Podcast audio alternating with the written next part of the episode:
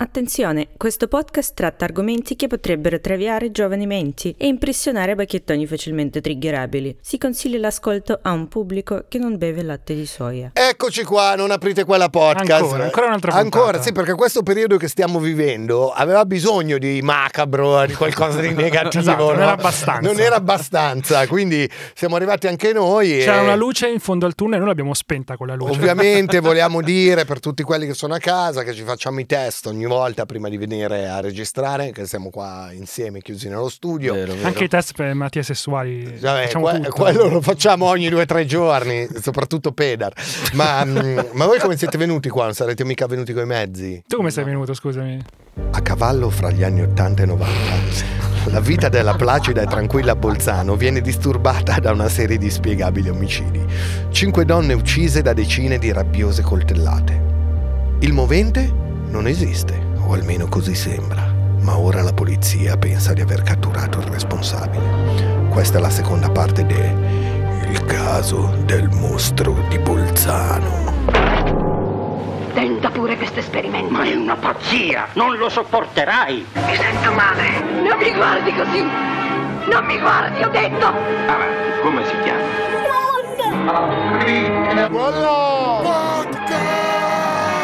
Sono loro i veri assassini. Devono pagarla. Ah, è un'opera meravigliosa. E siamo noi veri assassini, la pagheremo cara, ma voi intanto benvenuti alla quarta puntata di Non aprite quella podcast. Un podcast che racconta tutto ciò che esiste di inquietante, misterioso e maligno. Io sono J-Ax e qui in diretta, ma registrata dagli studi di Willy Lorbo, nell'unica zona ancora non gentrificata di Milano. Però ci stanno provando, eh. Ci stanno provando, ma vogliamo spiegare a tutti cosa vuol dire gentrificata? eh? Vuol Cioè- dire che arrivano gli stronzi ricchi e portano via i poveri. No, gli, gli stronzi wannabe ricchi che si fanno truffare stronzi- da palazzi con, con nomi, con nomi esotici tipo uh, downtown, robe così, si comprano il doppio della spesa a metro quadro che, che sarebbe giusta per il quartiere E, e l'affitto poi- di tutti gli altri sale, non possono più pagarlo. Quindi Esatto, quindi spostano via i poveri e nel- qua, qua noi invece siamo E tu sei il primo che sta gentrificando questa zona. Ah, è diciamo. colpa mia. Diciamolo, Cioè, diciamolo. Io non è che ci ho costruito un palazzo. Vabbè, comunque di fianco a me ho il dottor Pedari Buonasera a tutti di nuovo. e mister famigerato Matteo Lenardon. Salve. Lo so che voi state aspettando di conoscere la conclusione del caso del mostro di Bolzano. Cioè, ti hanno fermato anche per strada per chiederti. Ma allora come finisce sta. Eh sì, perché noi abbiamo un pubblico che, che non vuole googolare, aspetta noi perché noi siamo la bocca della Dormono verità, la veramente. notte, E io non voglio farvi attendere oltre. Come sempre, per conoscere a fondo tutti i dettagli, vi consigliamo, se non l'avete ancora fatto, di andare ad ascoltare la terza puntata del podcast. Per tutti gli altri, ecco un veloce recap per ricordarvi dove eravamo arrivati. Dai, allora facci sentire sto recap perché la gente qua ci si sta strappando i capelli, dai. Siamo nella Bolzano che non aveva ancora scoperto come i capelli cotonati ci avrebbero condannato al riscaldamento globale.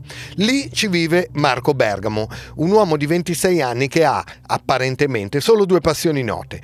Lavare la sua seti Ibiza rossa di merda ogni weekend e masturbarsi furiosamente sul balcone di casa. Beh, passione che un po' tutti abbiamo condiviso a un certo punto nella nostra vita. Io lo faccio ancora. Bergamo ha anche numerosi problemi a relazionarsi con le donne, ma va? Aumentati, si dice, dalla sportazione di un testicolo in gioventù. E avere un solo testicolo, abbiamo scoperto nell'episodio precedente, rende la tua vita impossibile da vivere a Bolzano. Questa frustrazione contro le donne negli anni diventa un odio così profondo da portarlo a uccidere. Come successe a Marica Zorzi, una prostituta che Bergamo confessa di aver ucciso perché l'avrebbe deriso proprio per la mancanza di un testicolo. Sì, sto cazzo. Ma per gli inquirenti Bergamo non si sarebbe fermato solo alla Zorzi. Il PM che si sta occupando del caso pensa di trovarsi di fronte a un serial killer e ora ha tutta l'intenzione di dimostrare il suo teorema del mostro. Rauch, Troger, Casagrande e Cipolletti. Questi sono i vecchi casi che il PM è convinto potranno essere finalmente risolti facendo confessare Bergamo.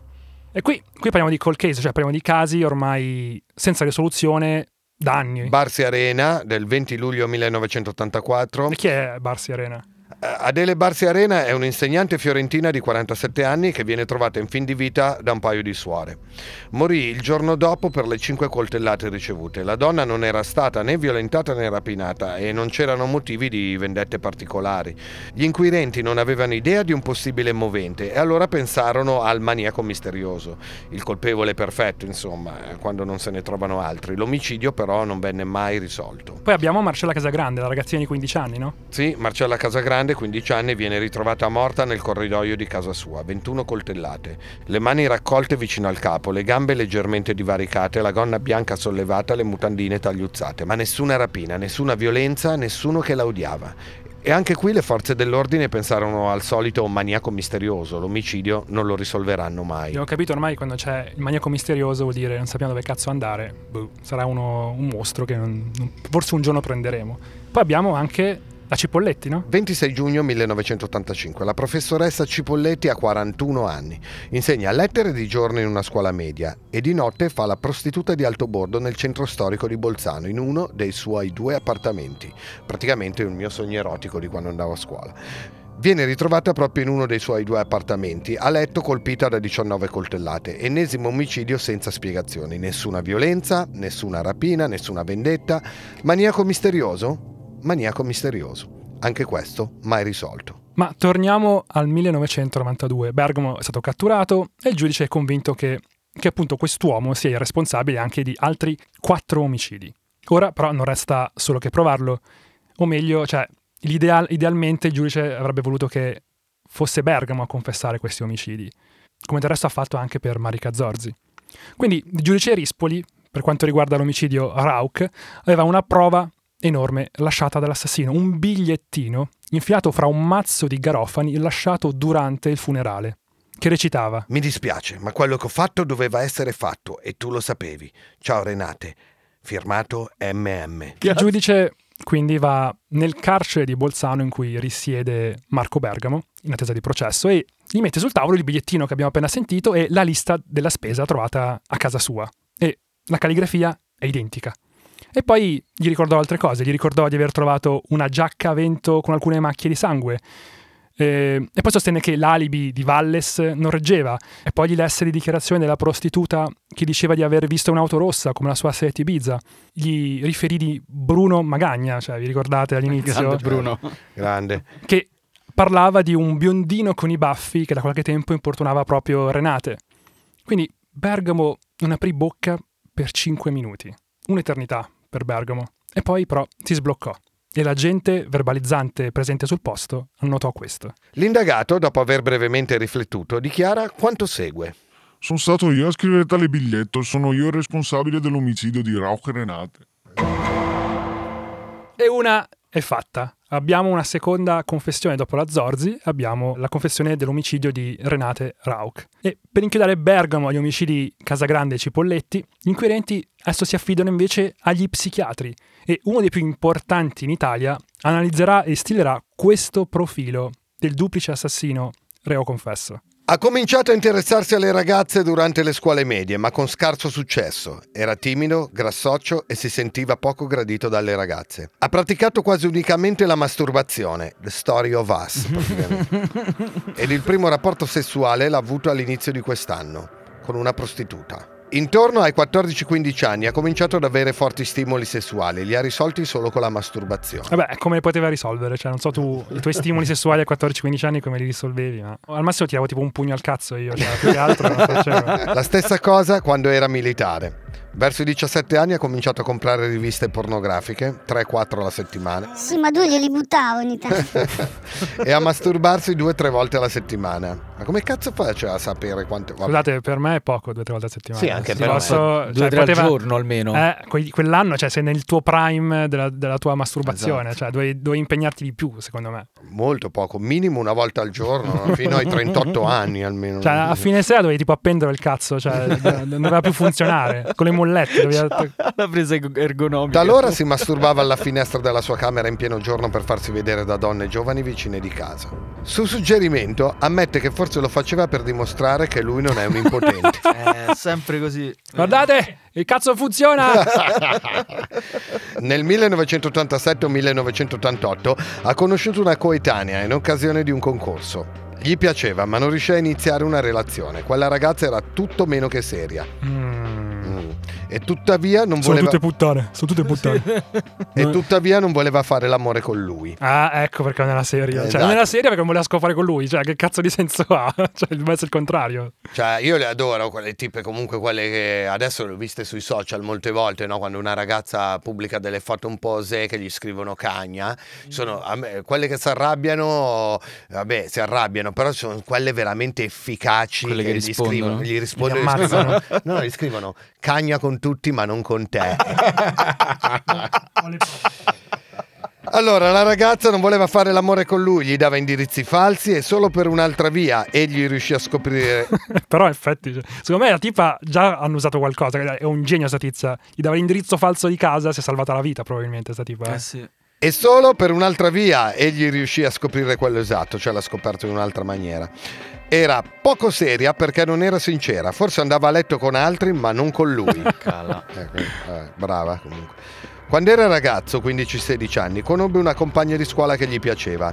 Le aveva fatto qualche proposta, ma lei rifiutava perché preferiva altre compagnie. Questa mi sembra un po' la storia della tua vita, se ricordo bene. Cioè, anche tu avuto- mia! Ma anche tu hai avuto questo problema di questa ragazzina che... Eh, tu invece eri Chalamet, eh? Eh, Lui non sapeva scherzare né ridere e quindi non piaceva a lei, che era anche un po' leggera. Cazzo vuol dire un po' leggera? Ma queste sono dichiarazioni di Bergamo attraverso lo psichiatra. Cioè. Ha pensato di fare amicizia con ragazze del suo condominio, ma erano Mm. solo pensieri. Che cazzo? Vabbè. Questa mancanza di comunicazione con le ragazze l'ha fatto soffrire molto. Ammette che dallo stenditoio del condominio prendeva reggiseni e mutandine portandoli in camera sua. Si masturbava immaginando come potevano stare indosso alle ragazze. poi, scusate, ma tu come facevi a capire che quel, quel le mutandine e quel reggiseno appartenevano a una giovane donna o, o una madre di 90 anni? Cioè, come, Vabbè, ti- dipende. Se, se, cioè, se Ci bastava tutto. Prendeva i mozzarella, cioè, non lo so, se c'entrano due mozzarelle, forse so di una, una signora abbastanza anzianotta. No? Magari, quell'età avrei preso piccola. quelli che, che ci stavano le mozzarelle. Vabbè. Dice che faceva telefonate a diverse donne cercando i numeri a caso. Di solito diceva: Sei bella, mi piacerebbe uscire con te. Se la donna si intratteneva a parlare, finiva con il dirle di tutto. Beh, però c'era qualcuno che rimaneva. Comunque, raga, io voglio dire una cosa: se vi sentite così, come alla fine ci siamo un po' passati tutti in certi momenti della vita, questa roba, però se vi sentite così e il vostro impulso eh, è quello di andarvi a masturbare con indumenti sullo stenditoio, eh, quindi il mio consiglio: o cercate aiuto da uno psicologo o tagliatevi il cazzo, veramente. Pigliate Mm, una, una castratevi cetta e tagliatevi il cazzo. Ma non No. ti ricorda un po' il profilo di un incel, questa- questo, che, questo che fa il- lo psichiatra di Bergamo? Parliamo di uno sempre rifiutato dalle donne e che comunque alla fine finisce con le odiarle, perché non riesce in qualche modo a intrattenere nessun rapporto con loro. A me sembra un incel di oggi. Mm. Cos'è che non ti torna? N- Non mi torna che non c'è la red pill, non c'è tutta l'elaborazione. Eh, ma adesso Eh. arriva la rivoluzione, vedrai. Sì. Fra poco, fra poco. Andiamo avanti. Quindi la magistratura adesso si concentra sull'omicidio della quindicenne Casagrande, una- un omicidio che è una soluzione ormai da più di sette anni. E la polizia spera di poter considerare come indizio la presenza a casa del- di Bergamo di quegli strani ritagli di giornale sulla morte di, di Marcella Casagrande, appunto. Ma però intervengono i genitori di Bergamo. Infatti la madre di Marco Bergamo dichiara agli inquirenti Quei ritagli di giornale che avete trovato a casa nostra fanno parte della collezione che teneva mio marito, Cazzo di, di famiglia c'aveva questa qua. che li raccoglieva da due o tre anni a questa parte. eh, Mazza, la madre lo copriva pure. Ma infatti questa cosa dei genitori è un po' strana, magari ne parliamo un po' più avanti, però Mm. mm, mi puzza un po'. Mm. E il padre infatti conferma. I giornali e i ritagli che avete trovato nella mia camera sono tutta roba mia. Non li ho scelti per motivi particolari, parlavano di vari argomenti. Diciamo che ho ritagliato tutti gli articoli che in qualche modo mi interessavano a partire da 5-6 anni fa. Non è che ritagliava le ricette di Suor Germana, no, ritagliava omicidi di Bolzano, veramente. Conserviamo, non so mai cosa potrà accadere, cioè... Magari prima, prima di andare a dormire devo rileggere un po' un omicidio di una quindicenne di otto anni prima. Comunque, Cioè, secondo voi dicevano la verità? Cioè, anche se no, fosse... no, secondo me stavano semplicemente tentando di coprire il figlio. sì, sicuro. Se non condivisibile si può capire comunque. Ma poi la madre, per come era protettiva, secondo me lo stava coprendo proprio alla grande. Sì, sì, la madre però dice, cioè un po' si tradisce quando racconta del fatto che lei si ricorda bene dell'omicidio eh, di una di queste ragazze e nota molto bene la, la non reazione del figlio. Dice, cioè dice, ma cazzo, ma guarda cosa è successo tra pochi centinaia di metri da casa nostra. E vede il figlio che non ha alcuna reazione. Lei si ricorda molto bene questa non reazione davanti al telegiornale del figlio. Quindi comunque, dopo aver costruito anni di vita di Marco Bergamo, il giudice Rispoli torna ancora una volta nel carcere in cui risiede e si mette ancora una volta di fronte al pluriomicida ed è convinto che riuscirà ancora una volta a fargli confessare l'omicidio di Marcella Casagrande. Lei ha ucciso Marcella Casagrande ora le dirò il come e il perché. Gli disse il giudice Rispoli. E Bergamo lo ascolta con attenzione. Il giudice gli dice di aver raccolto diverse prove a suo carico. C'erano innanzitutto una serie di impronte digitali rinvenute all'interno dell'abitazione, di cui una in particolare trovata sulla porta d'ingresso. Poi ricostruì lo scenario che si era prefigurato. Gli parlò di un negozio di foto dove i due si erano conosciuti, del loro appuntamento a casa di lei, dell'approccio tentato ma fallito, della rabbia improvvisa che gli aveva fatto afferrare il coltello e poi colpire ripetutamente la ragazza, della testimonianza inattesa e insperata di una donna che lo aveva visto mentre usciva proprio dallo stabile e di sua madre che nel corso dell'interrogatorio aveva parlato di quel suo strano, appunto, come dicevamo prima, atteggiamento tenuto dopo il delitto. La Casagrande aveva 15 anni, giusto? Sì. Mamma mia, pezzo di merda, bastardo. E di fronte alla ricostruzione del giudice, Bergamo smette di negare e la gente verbalizza le dichiarazioni di Bergamo. Ammetto di essere responsabile dell'omicidio di Casagrande Marcella e ora vi spiegherò come l'ho ucciso ciò. Io conoscevo Marcella Casagrande soltanto di vista, per esserci incontrati ogni tanto per caso, per strada. Alle 12 mi pare di ricordare, ho incontrato Marcella in via del Raso e per la prima volta ci siamo fermati a parlare per un po'. Ricordo che Marcella mi disse che si era appena tagliati i capelli. Dopo aver parlato un po', io le chiesi se ci potevamo vedere nel pomeriggio senza specificare alcun orario. Ricordo pure che la casa grande mi disse che ci potevamo vedere a casa sua. Allora sono entrato in casa e la casa grande mi ha invitato ad andare con lei nella sua camera. Eh, vabbè. Ad un certo punto Marcella si è allontanato una seconda volta per parlare al telefono. Dopodiché è tornata in camera e mi deve aver detto di andarmene perché dovevo uscire. Allora io le ho chiesto se ci potevamo vedere quella sera stessa e lei ha risposto di no. Le ho domandato il motivo e la Casa Grande mi ha risposto semplicemente perché no. Sì, certo, è ancora colpa della, della colpa- vittima, cioè victim blaming. Allora, non credo neanche al fatto che lei abbia invitato lui a casa sua. Potrebbe essere che lui con una scusa, come usano molte volte i serial killer, non so, o, Lui era anche un po' più grande, aveva tipo 4-5 anni in più di lei. o dei cuccioli di cane, robe così. Di Mm. solito usano queste scuse patetiche perché Per infilarsi a casa. Sicuramente la ragazzina non voleva avere niente a che fare con lui in quel senso e questo è solamente un altro modo che ha lui di scusarsi delle sue azioni terribili. Vai, vai avanti, stronzo, È vai. iniziata così una discussione molto accesa. Mi ricordo allora che mi ha messo una mano sulla spalla iniziando a spingermi verso la porta. Mentre mi spingevo ho perso il controllo e ho tirato fuori dalla tasca dei pantaloni il coltello a scatto. Eh, certo, te- perdi il controllo. Che avevo in tasca così per caso. Tipo, che so, se mi spinge Pedro, tiro fuori un coltello comincio a martellare per 25 volte. Oh, ma mi hai spinto tu! Ma che cazzo! A quel punto ho iniziato a colpire con il coltello la casa grande. Ricordo che la casa grande era a terra e so di aver lacerato con il coltello una calzamaglia scura e anche la mutandina. Non mi ricordo di che colore fosse. Non so perché l'ho fatto, probabilmente perché ero preso dalla foga. Perché sei un pezzo di merda che non merita di vivere. Max, io conosco tutte le tue canzoni, se vuoi te ne Ma canto una. vaffanculo. Dopodiché sono stato preso dal panico e sono scappato. Sono ritornato a casa dove c'erano i miei genitori. Non so se hanno notato che ero molto scosso. Non credo neppure che abbiano visto che avevo le mani sporche di sangue. Mm.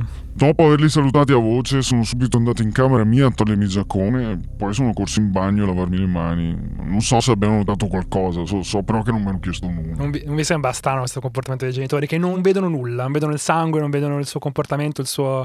Cioè, immaginate uno che torna tutto insanguinato, sa- immagino non sarà normale, cioè... O facevano finta di non vedere o sapevano tutto e non se ne parlava in casa. Mm-mm-mm. E siamo a due. Anche l'omicidio Casagrande, dopo sette anni, ha il suo colpevole, reo confesso, ed è Marco Bergamo. Quindi mo manca solo Cipolletti, praticamente. Infatti ora il giudice si può concentrare sull'omicidio Cipolletti, l'insegnante, vi ricorderete, che si prostituiva. E durante le indagini il giudice scoprì il particolare sistema di protezione che la donna usava, cioè, perché potete immaginare una magari ha paura di prostituirsi. E come si proteggeva? Pagava- eventuali malintenzionati. Pagava un tizio, a quanto pare un suo amico, che rimaneva chiuso nel cesso tutto il tempo. Eh, non si capisce però come l'avrebbe dovuto cioè, avvertire, tipo ur- urlando. Vabbè, ma Magari c'era un segnale, segnale, tipo eh. un upupa. e tipo il tipo usciva. Comunque, ragazzi, lavori di merda ce ne sono, ma di quello che chiude chiuso in bagno, Aspettando gli altri trombano. La cioè. sfiga volle che proprio il giorno in cui la Cipolletti venne uccisa, questo suo amico chiuso nel cesso non c'era. Aveva altro da fare. Vorrei sa- troppo sapere cos'altro aveva da fare, cioè qual era il suo secondo lavoro. stare in un altro cesso. Eh. Secondo lavoro era dirigente di Mediaset probabilmente. Insomma, la polizia fa quello che chiunque immagino farebbe in questo caso, si rivolge alla magia. Ma no, eh, eh, allora stavo così apprezzando il lavoro della polizia di Bolzano fino adesso. Come si, si- la polizia si rivolge alla magia? Sì, perché un poliziotto sostiene di conoscere una chiaroveggente di Rovereto, che nel Trentino, che avrebbe forse potuto fornire l'identikit dell'assassino. Ma perché dovete cadermi su queste cose, cari inquirenti? Io vi stavo adorando e sostenendo. Ah, è un'opera meravigliosa. This episode is brought to you by Shopify.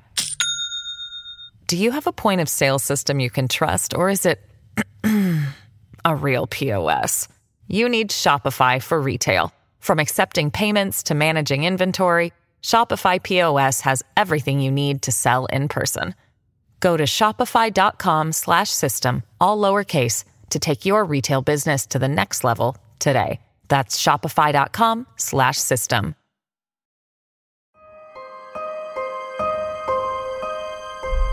Quindi in questura si tende una seduta spiritica. Non ci credo.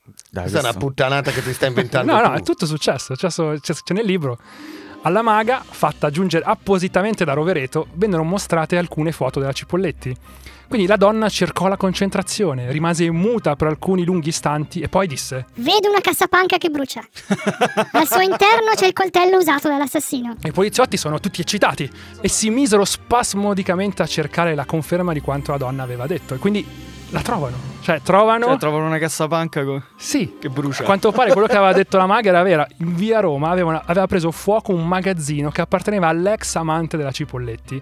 Era un appassionato di coltelli. Nel magazzino era stato sistemato anche un vecchio baule che, guarda caso, tra le altre cose, conteneva diversi coltelli. Cioè, allora non solo i carabinieri e la polizia erano bravi in quel momento, anche la maga era proprio. Beh, non è proprio così, perché poi vanno a fare un controllo più preciso. Quel coltello lì, sì, era un coltello, ma non c'entrava nulla con il coltello che aveva ucciso la donna. Eh, comunque è sorprendente, eh, questa cosa. Cioè. Le sedute spiritiche in questura, comunque sarebbe stato divertente essere lì. Una questura spiritica.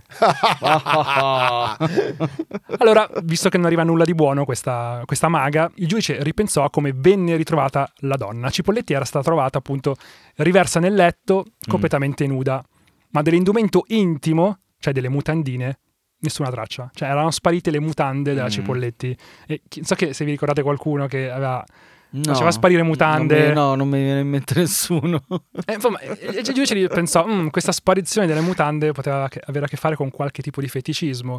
E proprio, appunto, proprio quel feticismo che Bergamo aveva dimostrato Mm. di possedere in dosi massicce. Venne così prelevata una prostituta che si sospettava avesse frequentato Bergamo perché magari poteva sapere qualcosa in più. E questa prostituta si incazzò tantissimo. No, perché? Jocelyn Ovod, 44 anni, una prostituta d'origine francese, che venne interrogata dalla polizia alle 11 di sera, cioè insomma che è come interrogare Gerry Scotti alle 21, perché è proprio il momento in cui lei va in onda, va in scena, Ma mi salta tutta la giornata Eh, lavorativa! cioè proprio non c'era un altro momento per farlo, si sa. E appunto che si lamentò appunto con gli agenti che la prelevarono dal, dal suo lavoro, da Piazzale di Viale Trento. Sì, però lei non batteva in strada, eh?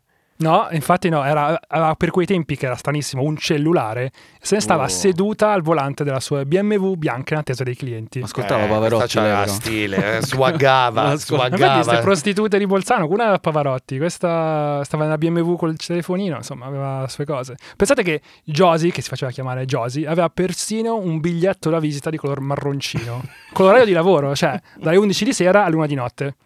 Dato tutto questo impegno suo, voleva addirittura un, un rimborso dal questore per il tempo perso. di tutti quei clienti che, non avendola trovata, se ne erano andati via. Tutti, Affari sfumati. Affari sfumati. eh. sì, tutti gli affari sfumati. Avete mai avuto rapporti sessuali? Chiede il giudice e Jocelyn risponde No, Bergamo mi chiedeva solo di spogliarmi. Oui. Gli bastava osservare la biancheria intima che indossavo. Mentre mi spogliavo lui si toccava i genitali e restava lì a guardarmi, mon Dieu.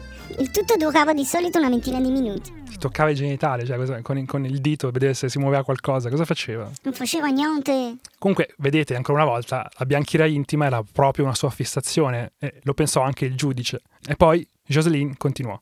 Un paio di volte Bergamo mi ha chiesto anche di poter acquistare qualche pezzo della biancheria intima che indossavo. Eh, però vedi, cioè, una cosa molto avanti rispetto ai tempi. In un'occasione in effetti gli ho venduto un paio di mutandine nere di pisso per 20.000 lire. Wow! Bergamo si incazzò moltissimo perché non per le accuse di omicidio o per chissà che cosa, si incazzò perché avevano messo in discussione le sue abitudini sessuali. Sono frotole che io mi sia accompagnato delle prostitute accontentandomi di stare un po' con loro senza consumare alcun rapporto. Guarda, questo qua è proprio un cazzo, un micro Eh cazzetto sì, vuole- che vuole sembrare Se le virile, scopa tutte per ore e ore. Cioè, un essere ignobile. cioè, manco pensa questa mi sta incastrando per omicidio, dà delle prove in più. No, gli dà fastidio. No, io questa qua me la scopavo per ore, mica, mica mi toccavo e basta. Lo sai che canzone ascoltavamo? Tranqui Funky.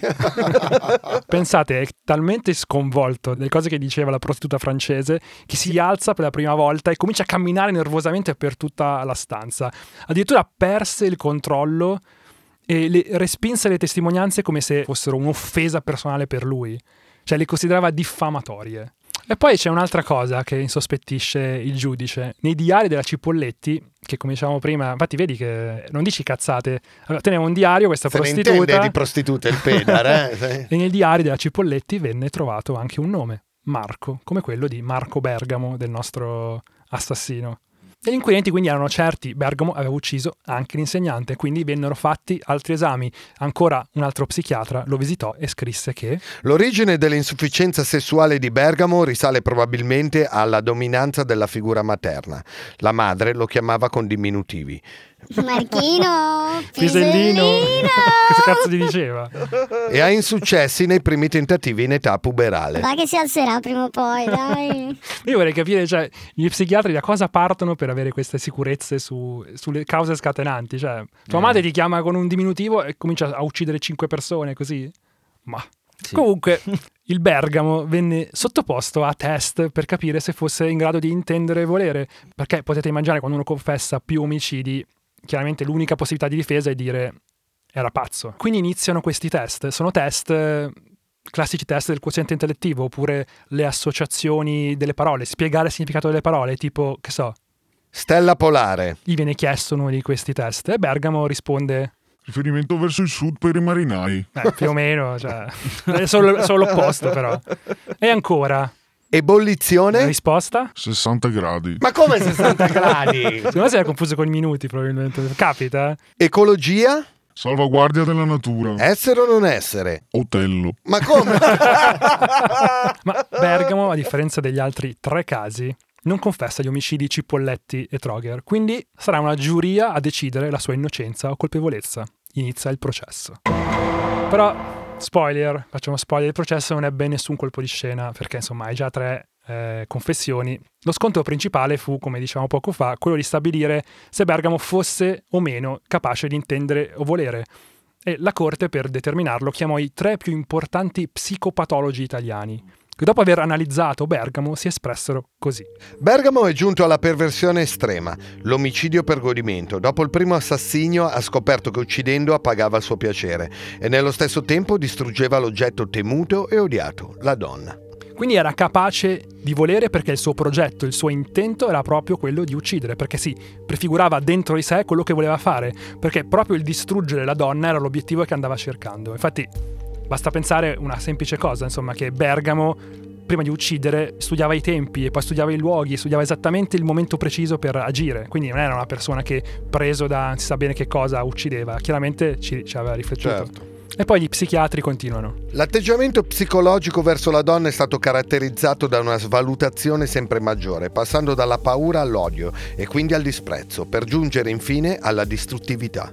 Poi Marco confidò anche ai periti di aver avuto una sola relazione con l'altro sesso, ne avevamo anche accennato prima, ma adesso va a profondo su questa relazione, perché era venuta a cavallo tra il 90 e il 91 ed era durata 6 o 7 mesi e lei si chiamava Antonella. Io andavo a prenderla sotto quella che lei diceva essere casa sua. E già qua... Poi un po' per volta ho scoperto che stava prendendomi per il naso. Il suo numero di telefono l'ho saputo attraverso il 12. Scusate, dobbiamo chiedere al vecchio residente cos'è il 12. Una volta facevi il 12 e davi nome e cognome e ti davano un numero di telefono. Ma c'è, c'è un essere umano che di lavoro rispondeva e Sì. diceva questo essere umano abita qui. Sì. Ma scusami, era una pri- invasione di privacy pazzesca. Eh no, era come consultare l'elenco telefonico L'elenco. e c'era il servizio a pagamento ovviamente dove tu chiamavi e il tipo aveva le pagine bianche. Insomma, la privacy poi già esisteva, no? Mi sembra. Cioè, tu potevi decidere di toglierlo, credo. Credo di sì, credo. Eh. La privacy non gli è mai fottuto un cazzo a nessuno in Italia prima del 2007. Continuiamo a sentire Bergamo. L'ho saputo attraverso il 12, l'indirizzo tramite un mio amico. Mi sono accorto che non era un rapporto sincero fin dalla prima settimana. Sono andato avanti lo stesso perché speravo che le cose cambiassero. Lei mi piaceva soprattutto per il viso, di corpo era un po' grassa. Cioè, Questo è un pezzo di merda Cioè, totale. Aveva pure dei... Cioè, era pure pretenzioso, sto bastardo. Eh, per il viso va bene, però insomma, quei 5 kg potresti perdere, cicciona di merda. Cioè. Maledetto, infame, lurido. Non ci sono mai stati rapporti sessuali tra di noi, a parte baci e toccamenti. Strano, eh, perché secondo me quella voleva invece. Lei non mi ha mai... Lei non mi ha mai toccato nelle parti intime, io neppure, perché avevo paura di un suo rifiuto. Ma aveva detto che lo avremmo fatto solo dopo un eventuale matrimonio. Eh, vabbè, chiaramente era un modo per mandare a fanculo sto tizio, dai. E poi per rispetto. Lei dopo la diffidenza è passata al rifiuto, nel senso che dopo due o tre mesi avevo la sensazione di essere rifiutato anche da lei. Dopo tre mesi l'ha capito questo, eh. Cioè, La storia con Antonella è stata la conferma della mia ipotesi, che la donna è proprio un essere ignobile, egoista, una persona che usa l'uomo come l'uomo fuma le sigarette. Avevi ragione, adesso c'è un po' di red pill qui. Eh, sì. Eh, questo è in cell, Questo era un proto-incel. eh, guarda, guarda, vai avanti. Lo usa e poi quando è consumato lo butta via. Io non sono mai stato favorevole al matrimonio proprio per questo motivo. La donna consuma l'uomo, gli taglia la testa e poi se lo mangia. Sono passato dalla paura all'odio con qualche riserva e poi all'odio più profondo e radicale. Se all'inizio il valore della donna era ancora del 50%, poi è passato al 10% e infine allo 0%. Se non addirittura sotto zero. Cioè, se questo non è un incel, sembra un post del forum dei brutti. È vero, questa misoginia ricorda proprio l'universo E incel. Bergamo spiega bene ai tre esperti come ha cominciato a odiare le donne e perché. Mi sono sempre sentito rifiutato dalle mie compagne di scuola, già alle elementari. C'era anche l'esperienza nel comunicare, mi facevano paura, loro mi sembravano più spigliate, mentre io mi sentivo imbranato. Ero attratto dalle ragazze, ma non sapevo bene come affrontarle. Vedevo i miei compagni che ci riuscivano e io no. Un po' per volta ci ho fatto l'abitudine. I giornali pornografici, la masturbazione, gli indumenti intimi sono diventati il sostituto del rapporto con l'altro sesso. Ma vogliamo dire che non c'è nulla di male nella pornografia e nella masturbazione? Sembra la, la- la- la causa scatenante del fatto che questo ha ucciso 5 persone. Cioè, no, fatevi le seghe che volete, non vi preoccupate. Ma il mio incubo è stato più la donna che la vagina. La donna mi ha sempre fatto paura, paura di non essere all'altezza. Questa paura si è trasformata in odio quando ho pensato che una donna mi avesse avvelenato il cane. Ma, come? Ma questa è la storia di John Wick, frate. Cioè... Sarà stato il 1986. Un sospetto, non una certezza, ma vicino a noi abitava una donna che odiava i cani e i gatti. Odio perché una donna mi ha tolto il cane, che per me era la cosa più cara dopo i miei genitori, mio fratello e mio nipote. Ok, bella classifica comunque. Cioè, poi come cazzo fa a sapere che questa gli ha ucciso per forza il cane? Era sicuro che quella donna gli avesse ucciso il cane. Era il mio compagno di solitudine, l'amico che non ho mai avuto. Secondo me il cane si è suicidato comunque. sì. La morte del mio cane mi ha sconvolto, così ho cominciato a odiare tutte le donne. E mo' è colpa del cane. Co- no, ma comunque questo tenta sempre di giustificare Dalla le sue azioni. Dalla eh. colpa, questa mi ha ucciso il cane, che poi può essere che non era vero. E quindi cazzo. io ho ammazzato questa perché lei mi ha ucciso il cane. Perché lui dal cane tutte le donne non si assume la responsabilità per niente di quello che ha fatto. Questo è proprio uno. Adesso non c'entra niente la- il problema che ha avuto con la monopalla, così, ma era uno proprio senza coglioni. Anche l'altra palla che aveva non gli è servito a niente. Dopo questa dichiarazione, i periti sintetizzarono così. Per Marco Bergamo, uccidere rappresentava ormai l'estrema perversione sadica, la modalità più forte per possedere la donna. E poi Bergamo spiega anche ai periti come si sentiva quando veniva rifiutato? Un rifiuto che non ha giustificazione per me è una cosa assurda. Mi incazzo come una bestia. Il rifiuto da parte di un uomo è un- come un fulmine che si scarica a terra. Il rifiuto da parte di una donna è come un fulmine che si scarica lentamente. Fa soffrire, fa stare male. Ma vedi come è proprio fissato col...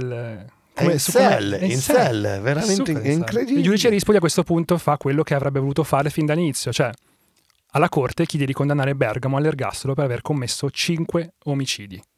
E l'8 marzo 94, il giorno, la festa della donna, la corte lo dichiara Colpevole dei reati a lui ascritti, esclusa l'aggravante della premeditazione in relazione al delitto Casagrande e lo condanna alla pena dell'ergastolo con isolamento diurno per anni 3.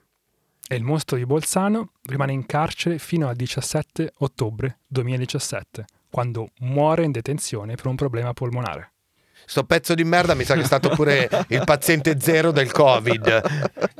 Wow, che Come- caso, ragazzi. Come vi ha fatto sentire questa storia? Prima di tutto sono contento perché, a parte la storia della maga, in questo caso le forze dell'ordine secondo me sono state molto Beh, anche bravi. le, le poliziotte prostitute magari si poteva evitare. Quando sei comunque eh, senza idee, le prendi dai film, no? Però dai, insomma, non era neanche una pessima idea, secondo me, neanche quella delle prostitute Quindi secondo te lo possiamo considerare il primo proto in cell, cioè il primo omicida serial killer in cell italiano? Secondo me, mm, sì. Non è il primo, forse. Sì, Secondo me, nella me. storia ce, ce ne sono stati altri. Tutti quelli che sviluppano questo odio verso le donne, che parte dai rifiuti, dalla difficoltà traumatica fin dalla tenera età con l'altro sesso e arrivano a sfogarlo in maniera violenta, esprimono delle idee che possono essere simili a quelle che trovi nella, nella sfera degli incel. Detto questo, non è che eh, cioè, gli incel a volte sono i primi a condannare questi, Eh, quelli che agiscono in questo modo, perché secondo un incel vero, black pill, la donna è completamente da ignorare, non certo da uccidere, perché sennò a questo punto dai alla donna un altro- un'altra possibilità che è quella di rovinarti la vita, perché se tu uccidi una donna, oltre a uccidere lei, rovini la vita anche a te stesso, quindi è un altro- un'altra forma di potere che tu gli dai. In realtà, secondo l'incel, tu dovresti proprio, black- l'incel black pill, scusate, dovresti proprio ignorare le donne, non essere, non essere succube in nessuna maniera.